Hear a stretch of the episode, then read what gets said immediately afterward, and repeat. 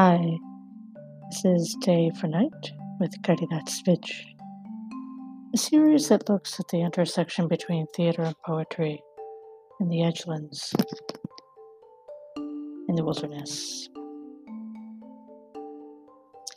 In today's episode, I'm going to continue uh, reading from the collection entitled Jarman All This Maddening Beauty and Other Plays published by Intellect Books and distributed in the US by the University of Chicago Press. Uh, this is a collection with three plays, uh, and so I'm going to read from, I read from Jarman, uh, the last episode, so I'm going to read from The Orphan Sea. The Orphan Sea is a play composed of spells, I call them, and they're about uh, there are a lot of them. So it's about 37 38 38 official spells and a coda. And they're basically a series of poems that look at uh, penelope and odysseus sort of through time out of time. Um, it's a play about homecoming and borders and crossings and, Google Earth and Kairos time uh, and many things. Uh, in some ways, a lot of it is about distance. And I think one of the reasons I was thinking about the Orphan Sea is that I recently had a reading of it with some students, and we were doing it over Zoom and the Zoom plat- platform. And so much, I've forgotten that so much of the play is about uh, voices in the play. It doesn't have speakers, but voices that are con- confounded and contending with uh, vast distances, one from the other and are trying to communicate through those distances. So, interestingly enough. So, this is a spell number 27, and it's called Earth Shiver. Penelope, who searches, who searches for the lover long gone, finds the lover. This morning, I found my lover upon the earth after years of digging. After weeks of being told perhaps the body was no longer here. After days of refusing to believe my lover would never be found. It was early. The sun was beaming. I was a little hungover from the night before the buzz of sweet wine on my lips. Uncommon of me to drink, well, overdrink, with wine, no less, but there you have it. With the blaze of sun against my skin, I walked unsteadily toward the dirty grass, when suddenly there was my lover, stretched out upon the earth whispering to me. At first, I thought it was the drink. It was all due to the drink, and that my lover was not there at all. But as I drew closer, it was clear. This body was my lover's body. These bones were my lover's bones. This history was mine. Earth shivered my lover to me. Earth had listened to my cries after all this time. I wanted to say thank you. Thank you. Thank you to the earth.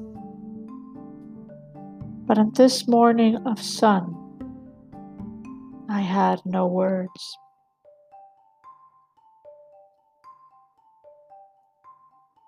Spell number 28. In the silence of your stare across the room of many rooms, your want pressing against my flesh, your everything here like the pulse of rain. Hold me, you said, as if whispers were all. And I, too drunk for reason, did as I was told. Your heart in my mouth, your stomach in my arms, your sex in mine. Your heart in my mouth, your stomach in my arms, your sex in mine.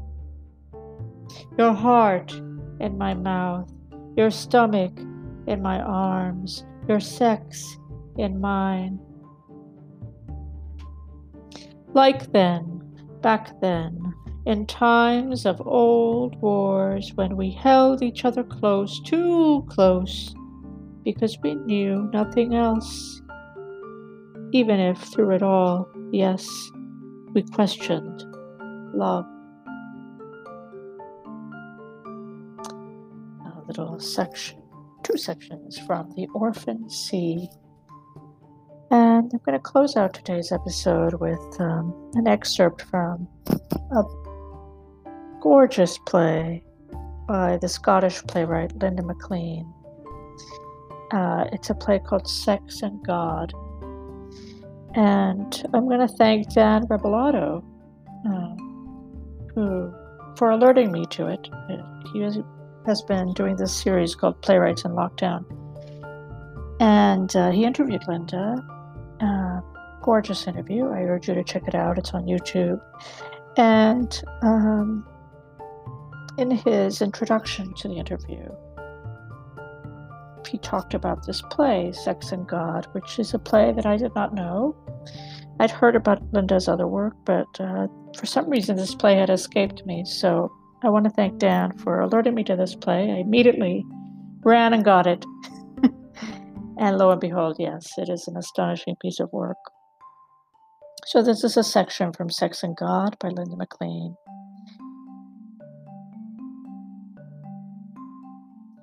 When you wish on a star, you find the right words, don't you? It seems somehow very important to get the words exactly right, or your wish might go astray or be altered. You say, I want to be a princess and have a coach and horses and beautiful dresses like Cinderella. Or, I wish it was Christmas every day. Or, I wish Grandpa wouldn't die, or something like that. Everybody wishes their own thing in their own way, but this this prayer in a church in Italy is a physical thing. I don't know if I can tell you the words even now. A single rush of a wish that explodes out of me before it can find the words to speak itself. My heart skips a beat and then lurches in an entirely unfamiliar manner. And I know I've been asleep for a long time. No, not asleep, like asleep, but with no rest. He sat on his chair and he says, I don't think I can get up today. He gets smaller and smaller with every day I work and study I work harder and sit exams. I work more and study more. I pass more exams. He gets littler and littler. Something in my mind flutters. What about work? What will they say? Doesn't matter what they say, he says. I can't get up today. You go and tell them. Butterflies? Every now and then. Every now and again, someone comes along with a small cup of something thick and sweet that has a taste of cough syrup, and when it doesn't come, I cry, Where are my children? Who has my children? Where are you taking me? Where is my man? Where is my man? Is he dead? He must be dead. I run to the hotel, run as fast as I can through the wet, feet knocking against my rib cage. Sometimes I come home and he's curled up on the floor like a dog. I'm still wearing my slippers, but it's too late to do anything about it. What will I say? He is ill and can't come to work. who will I say it to? I can't say it to the cook because she has hates the head porter, and I can't say it to the head porter because I can't go into the hall. And I can't say it to the manager because he doesn't know I'm married to the coachman because he doesn't like that kind of thing. And besides, I'm wearing my slippers. I wish I'd remembered to put on my hat. People have only got so long to look at you, so if you're wearing a hat, that's all they've time to see. There's something moving inside me. God, God, was all the time spent trying and measuring and timetabling the heart out of what we were, was all that for nothing? Tell me. I will be good, God, I promise. Cross my heart, cross my heart.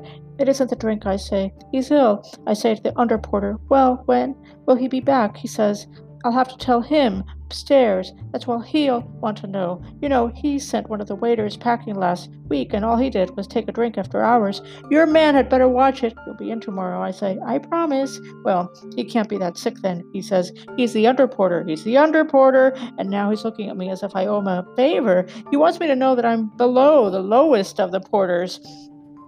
Even when he hits me, I can tell something has gone out of it for him. I won't cry anymore, I promise. I look down in terrible anger. God, let me be silent. And I see my slippers, my wet slippers, and so does he.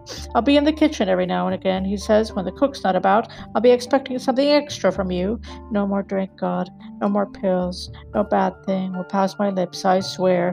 I'm not surprised when the results come back. Something has changed. My children, if I could just see them this once, this once, this once, this once, I promise I'll be good says something, something that's almost good.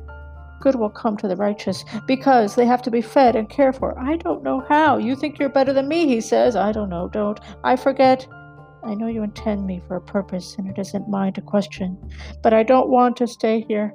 But I don't want to stay here. At first, I'm keeping it as a surprise, and then it becomes a secret, a weird secret between me and the baby inside. Why does no one come to see me? Am I not good, God?